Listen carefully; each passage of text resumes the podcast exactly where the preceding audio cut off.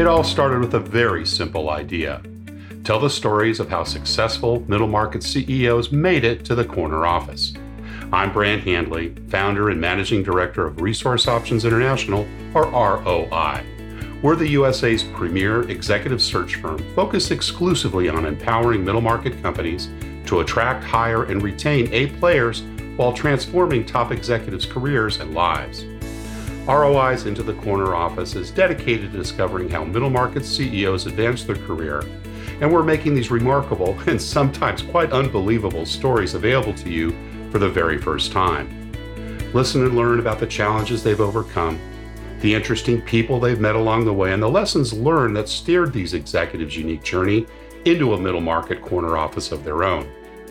I know you enjoy these CEO stories as much as I've enjoyed recording them. So thank you for listening today. And if you like what you've heard, rate us on iTunes or wherever you get your podcasts. I'm looking forward to you joining me on the next great middle market CEO adventure into the corner office.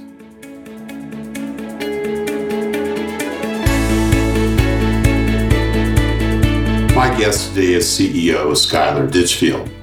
Skyler is the co founder and CEO of GeoLinks the fastest growing WISP in America. With both a passion and dedication to closing the U.S. digital divide, Skyler is determined to bring connectivity to every unconnected anchor institution in America over the next seven years. Skyler is passionate about cultivating the best company culture around, one that combines respect, collaboration, and a best idea wins mantra. Skyler Ditchfield, welcome into the corner office. Thank you. Appreciate being here. Great to have you here today. So, I'd like to start these talking a little bit about the early years. Uh, maybe you could tell us a little bit about where you grew up and what your family life was like. Absolutely. Uh, well, I grew up uh, divorced parents, so I grew up with my mom up until about third grade, at which point um, she wasn't able to afford us continuing to live on our own. We moved in with my grandparents and my uncle right around that time, and I lived on a 80 acre uh, orange ranch actually. Wow.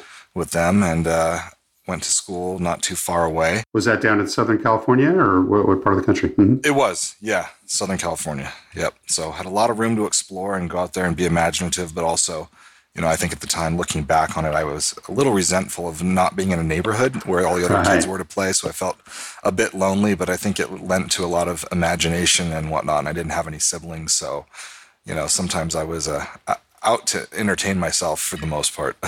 It sounds like you had a multi uh, uh, um, generational family. That's kind of interesting with uncles and aunts and grandparents. Did they have an influence on you growing up?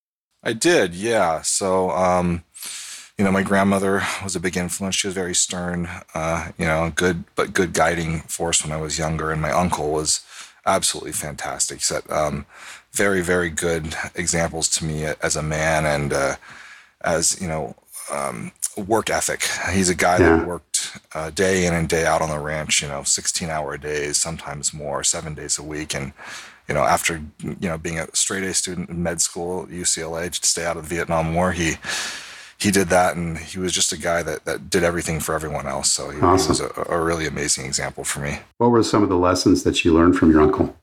Hard work, um, mm. dedication, honesty, um, doing for others. Uh, you know, almost I'd say to a fault. He does more for others than for himself. But um, you know, really, really set a, a wonderful example of what a, a, really admirable human being is. Cool. This is your mother's brother, I assume. Yes, yes, it was. And did mom work as well? My mom worked. Yeah, she worked uh, as a horse trainer at, at, a local school. She did different things here and there, painted houses, a hmm. little bit of this and that. You know what? Um, whatever she could really do from from you know time to time to keep us afloat, right? Yeah, yeah. Who were some of the other early influencers in your life? Um, my aunt, my, my mom's sister. So um, my co-founder is actually her son, my cousin. Oh. And uh, we were 10 days apart in terms of being born. So we, we grew up together and that was the closest thing I had to a brother. So we, nice. we were very close. I spent a lot of time at her house growing up. And, um, you know, so she was a, a big part of my life as well. Yeah. Tell us about your school years. Were you a good student? I was. Uh, so, elementary school, I went to a small elementary school, about 120 kids. Uh, good memories there growing up. Um, good student. I think I was second in the school in terms of our testing every year. Uh, there was always one kid that was one notch ahead of me by. So education was important. Uh, was that something that mom and you know the the extended relatives, uh, uh, you know, kind of modeled for you, or was it something that you kind of took on your own? Um, I you know I enjoyed testing. I loved being tested and you know finding out how I did. I was never a big fan of homework or projects or things like that. I felt like it was honestly kind of a waste of time. I like if I mastered something once, I wanted to move on. I didn't want to do it repeat, repetitively. But my uncle was one that always sat down with me and made sure: Are, are you doing your homework? Are you doing your reports? Mm. Do you mm. need help?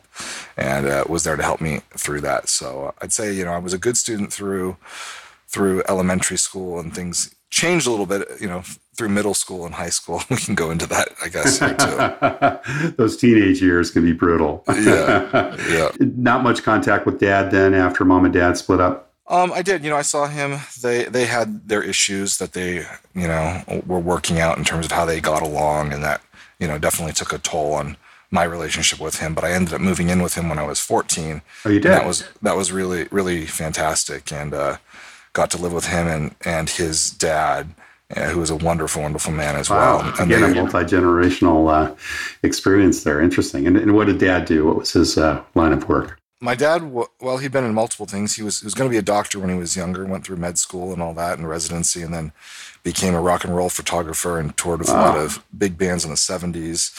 And then uh, he went into real estate and did that for pretty much uh, the rest of his career and had a, a real estate office uh, in, in town. So he had the entrepreneurial spirit, I'd say, there as well. Yeah, sounds like it. And did he stay uh, also in Southern California then? Was he nearby?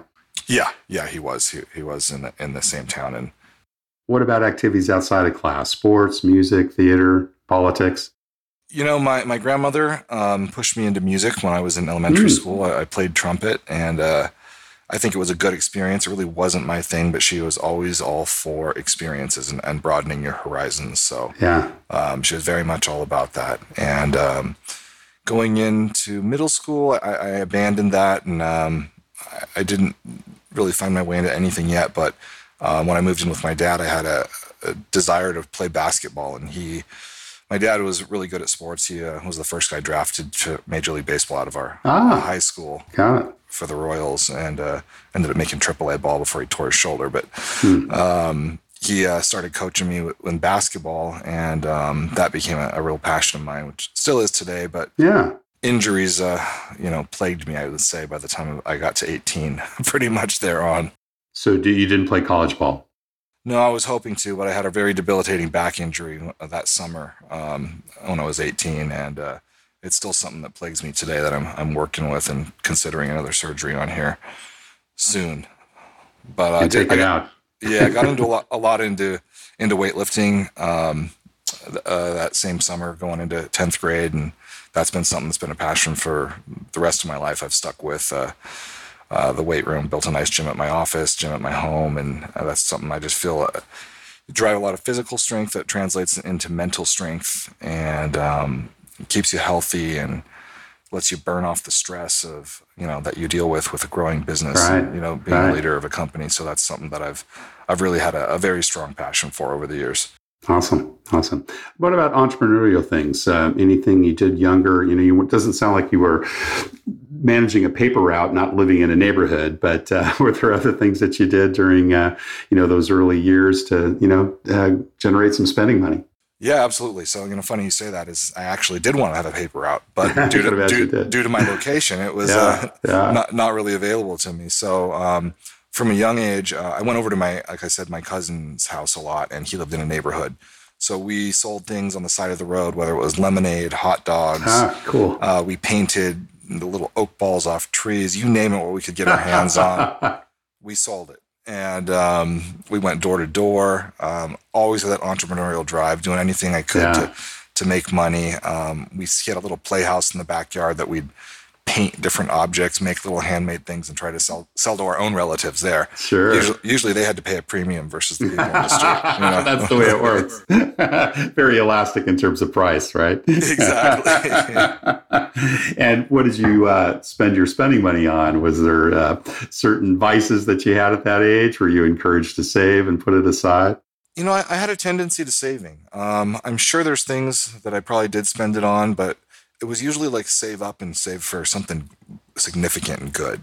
Um, and then, uh, you know, as I went along, uh, I found an opportunity. I remember in sixth grade, uh, the school had eliminated um, sweets, and uh, I decided I would start bringing them to school and selling them at a premium. Ah, that's great. so I adopted the pricing model of the you know the local theater, which was like four or five dollars for a, an item that cost you maybe fifty cents, and I was making it you know 20, 20 bucks a day, nice. which was fantastic. But I got I got shut down pretty quick there. So. I can imagine. Yeah, right, right. Candy at school probably didn't go well very well together with the not, administration. Not the, the kids lined up, and that was the problem. The line started getting a little too long. You know.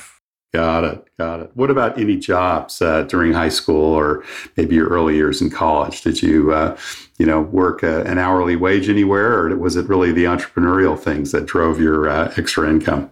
Yeah, no, uh, I definitely wanted a job. So as I got into high school, I wanted to, you know, make money any way possible. I did. I, I bought uh, laptop computers off of online classifieds, which oh. was America America Online at the time. Sure. And um, I found that there was about a thirty to fifty percent markup selling them in the local paper classifieds at the time, just due to Whoa. the different competition. So I was reselling those. Um, I took my first job. I think it was age fourteen. As soon as I became eligible to work uh, with a friend of mine working at a henna tattoo place out of a guy's garage where huh. you would pack bags and oils and different things along those lines. And I think I was making 385 an hour, which was minimum wage at the time. Right, right. And I remember after doing it for a little bit, I made him an offer. I said, look, you're paying, we're filling X number of bags per hour on average. Can you just pay me per bag instead of per hour? And he said, sure. Well, that motivated me to haul ass. exactly. And after a couple of weeks, I was making eight, nine bucks an hour. And I mean, I was going at a breakneck speed that probably wasn't sustainable, but he decided no longer did he want to pay that, which I thought was actually a, uh, not, not a good idea on his part because I was right. producing, you know, more, more per hour than he was getting before. And he was paying the same amount per bag. But when he took that away and went back to the hourly model, I lost my motivation. And that was, another reminder to me of the you know being an entrepreneur you really get to control your own destiny and earning yeah. versus working for someone.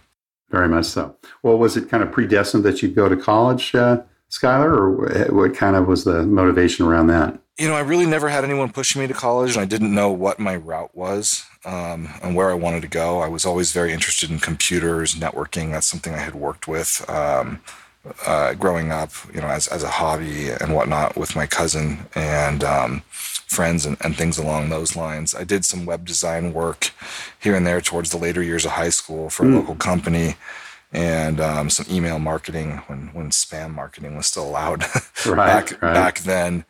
Um, but didn't know anything about college, so I went to local junior college. Um, really had no direction. Uh, I think the only class I focused on was weightlifting at the time. And I did get a good grade in biology and English, and uh, that's about it.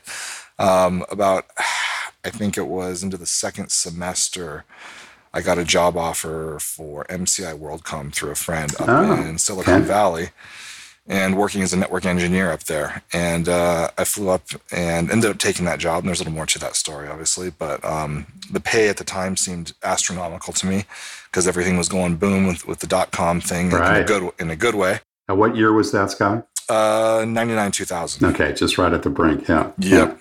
Yeah. It wasn't too much longer that that imploded, right, as you know, right. and, the, and, their bankruptcy came. But uh, I did well there. I was promoted pretty quickly to network engineer three. But um, being the youngest guy in the facility, I, I took a, a, pretty rough beating, I'll say, from the older guys, um, especially because I, I, really understood the fundamentals of networking, even though I didn't have like the certifications and things that they right. had. Because a lot of people uh, you find at the time there was such a deficit in the workforce up there, is that you had guys switching from careers like as different as construction, going and taking you know a nine month class in Cisco routers. Yeah, a huge and, pull. Yeah, yeah, and picking up a job because they could earn you know six figures very easily and um, they understood you know the basics but they didn't understand the fundamentals so there were things that i could do by knowing you know the fundamentals of networking that i could work at a much faster pace and um, you know like i said I'd, I'd, I'll spare you some of the four letter words, but um, I, I, definitely took some some verbal beatings while I was there. I can imagine. Did you ever go back to college? Finish it up? So when I came back, I actually uh, enrolled in some networking classes. Mm-hmm. Um, I moved back back down to my hometown, and um, these were specific was this after that, the after the implosion of of WorldCom? Yeah, yeah, mm-hmm. this was 2000, uh, late late 2000, maybe early 2001, roughly, and um, they had Cisco certified networking classes, which I enrolled in, and that piqued my interest because that's mm. the platform I had been working on at MCI. And um, I took a job at a local computer shop um, that was actually in the town that my business is in now, Camarillo, California. Right.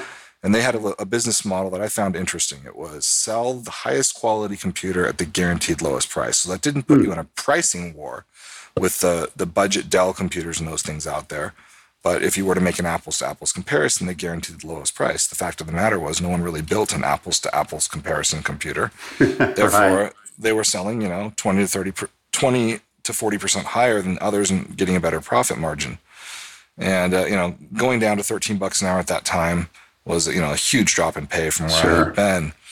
And I uh, remember on my second day at the job, I went to lunch and I sat and I thought, you know, I could do this and I can do it better. And mm. I decided not to go back to work and I left and I went home and I got started making my first flyer and I scrapped together 500 bucks and I took out a an ad in a local magazine and started my own computer repair company. And that was really the start of my first uh, real business. The entrepreneur came zooming back.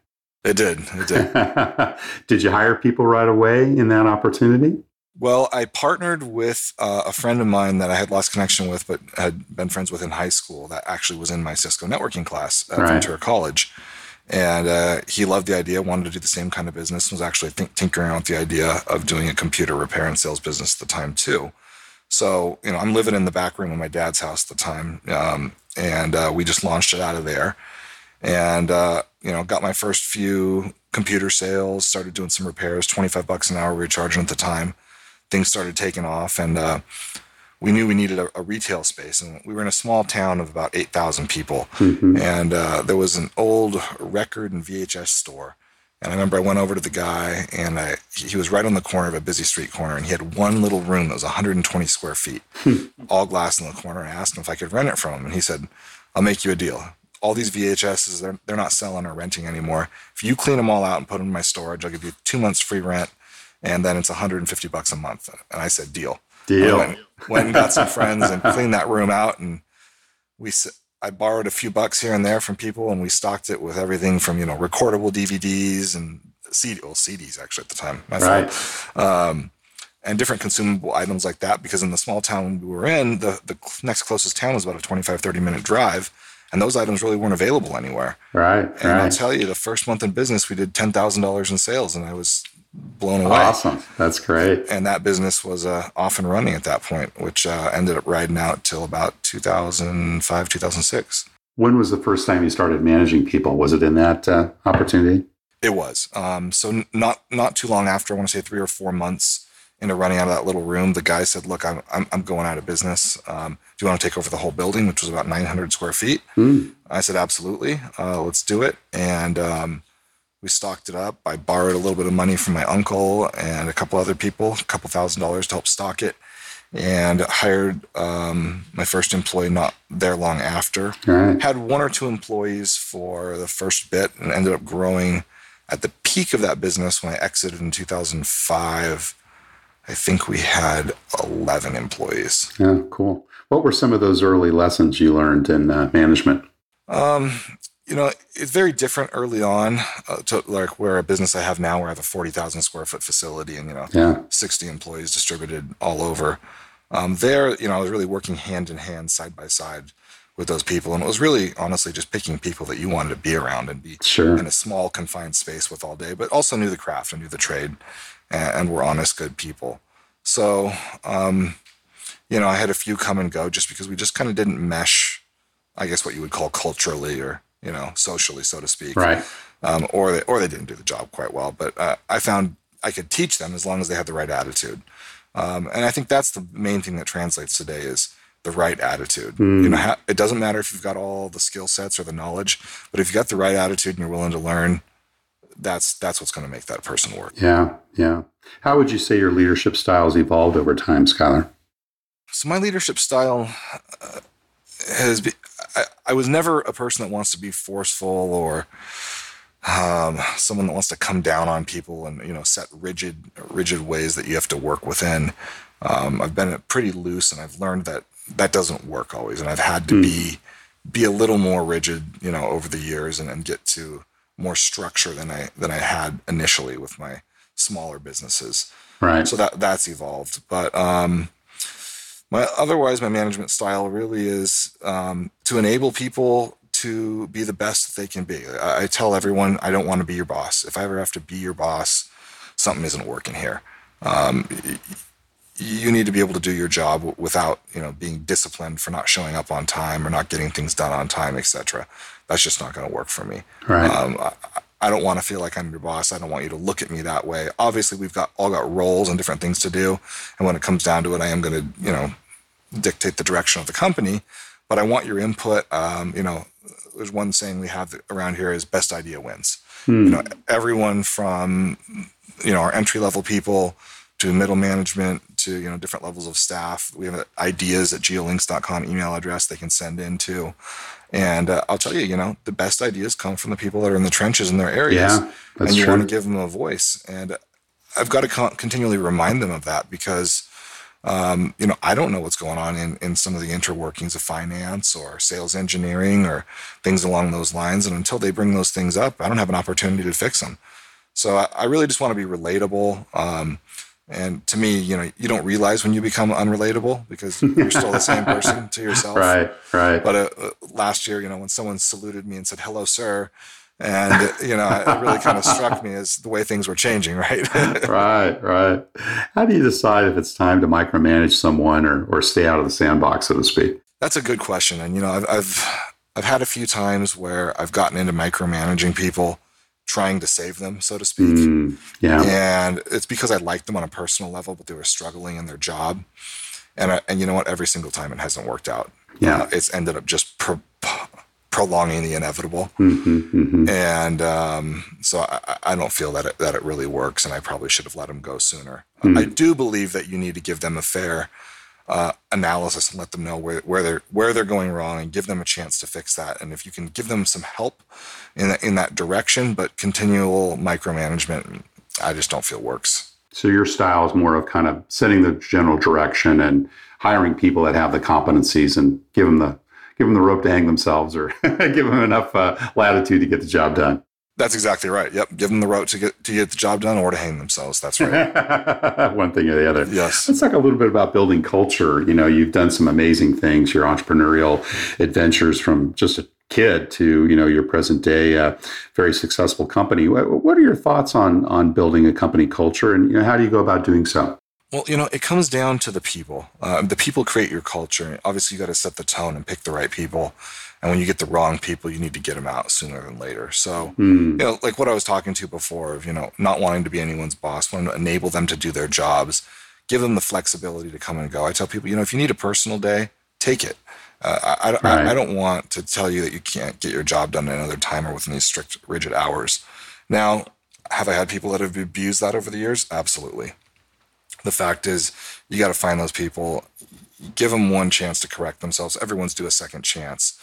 But if they're, you know, rubbing people the wrong way or just not the right personality you want in the building, they're toxic. You know, a, a bad right. a bad personality will infect a lot more people than a good personality will. Sure will. Just like yeah. you know, the old saying goes, you know, one negative customer tells seven people, and you're lucky if a happy customer tells anyone. Um, That's right. You've got to get them out. So it's really key on picking the right people because um, mm-hmm. those people create your culture and, and they contribute to your culture. And I think really enabling them to contribute to the culture is paramount. And, and I had a good learning lesson uh, this last year. We we had outgrown our smaller building that was about 8,000 square feet, where we were all packed in together, shoulder to shoulder, and um, we felt like everyone was getting on each other's nerves, being on top of each other. But we were working really effectively and really efficiently because there was something about being in those tight quarters that that created that startup drive and mentality and that yeah you know the culture yeah anyways right yeah. so I moved to this 40,000 square foot amazing building. We got an indoor basketball court, a gym, a movie theater, hmm. you know, a game room, pool tables, video games, you name it. And I thought, well, great, let's spread everyone out over the building. This is our gift back, and it'll even boost the culture even more. Well, what I found out was by spreading everyone out so much, we lost a lot of accountability. Mm, we lost that intrinsic motivation of being up on top of one another, and productivity took a huge plummet. Wow. And that wasn't yeah. what I expected. And after a few months, we realized what was going on. And one, there had been a few bad hires and growing very quick, and we had to do a little weeding uh, at that time. But I took everyone and I moved them all into one third of the building, and that's where we're at now. Mm. And putting everyone closer together, I'll tell you, that fixed it really quick. Made a huge difference. Yeah, it's funny you say that. I, I remember coming back to the states after a long corporate career abroad, and I worked for a middle market company up in Santa Barbara, just up the road from you. And uh, it was a cubicle type of an organization. And I'd never really worked in that before. You know, there was a couple of managers that had offices, but most everybody was out in the cubes. And, you know, I kind of questioned it a little bit because I'd been working in situations where there was a lot more privacy. And he said, Brant, this is the CEO founder. He said, Brant, it's like this. You know, you might overhear a conversation, and it's not that you mean to, but you may get an idea. And uh, there's nothing wrong with going up to that person and say, you know, I didn't really mean to listen to your phone conversation, but you know, that part that you're trying to find, I think I know where it is. And, you know, that generates business. And I think that's your, your situation is proof to that. I think if people are in that close proximity, there's more of an opportunity to share and develop and learn. Um, and and build that culture. Yep, I, I completely agree. And you know, early days up until just the last year or two, I sat right across from my sales pit, and uh, I would hear yeah. calls going right, hear calls going wrong, and have the opportunity to correct those live. Uh, pretty much right. all the time, and that was a, a, real good thing. And I do miss that a little bit, being you know in an office, you know, uh, with the door closed sure. now sometimes. But like you said, putting people close together really gives that opportunity to allow them to collaborate, listen, and yeah, and feed off each other's energy, right? Right, particularly in the sales environment. Yeah. But what would you say is uh, unusual or unique about your culture at GeoLink, Skyler? Um, you know, the, the best idea wins mantra. I, th- I think mm-hmm. um, you won't find anyone pulling rank here uh, or th- those types of things. There's I've never seen anyone shouting, yelling, uh, degrading mm-hmm. anyone, putting other people down, etc. And like I've told you, you know, I've been a part of that on the receiving end uh, myself right. firsthand in big companies um, and and smaller companies over the years. I worked a lot at before I became entrepreneur. I think I worked 14 different jobs. Granted, many of those stints were days or weeks because I knew I, wa- I wanted to go back to being an entrepreneur. But um, I think the culture is very flexible, and that's that's yeah. what I like to allow. I mean, these people have lives. We all have lives, and and to put the rigidity on it, you can't take a day here, you can't do this, you can't do that. It's about getting your work done. And I like to say, if you get your work done, I don't care what you do. If somehow you're Superman and you can work five hours a week and, and get outstanding results, well, God bless you.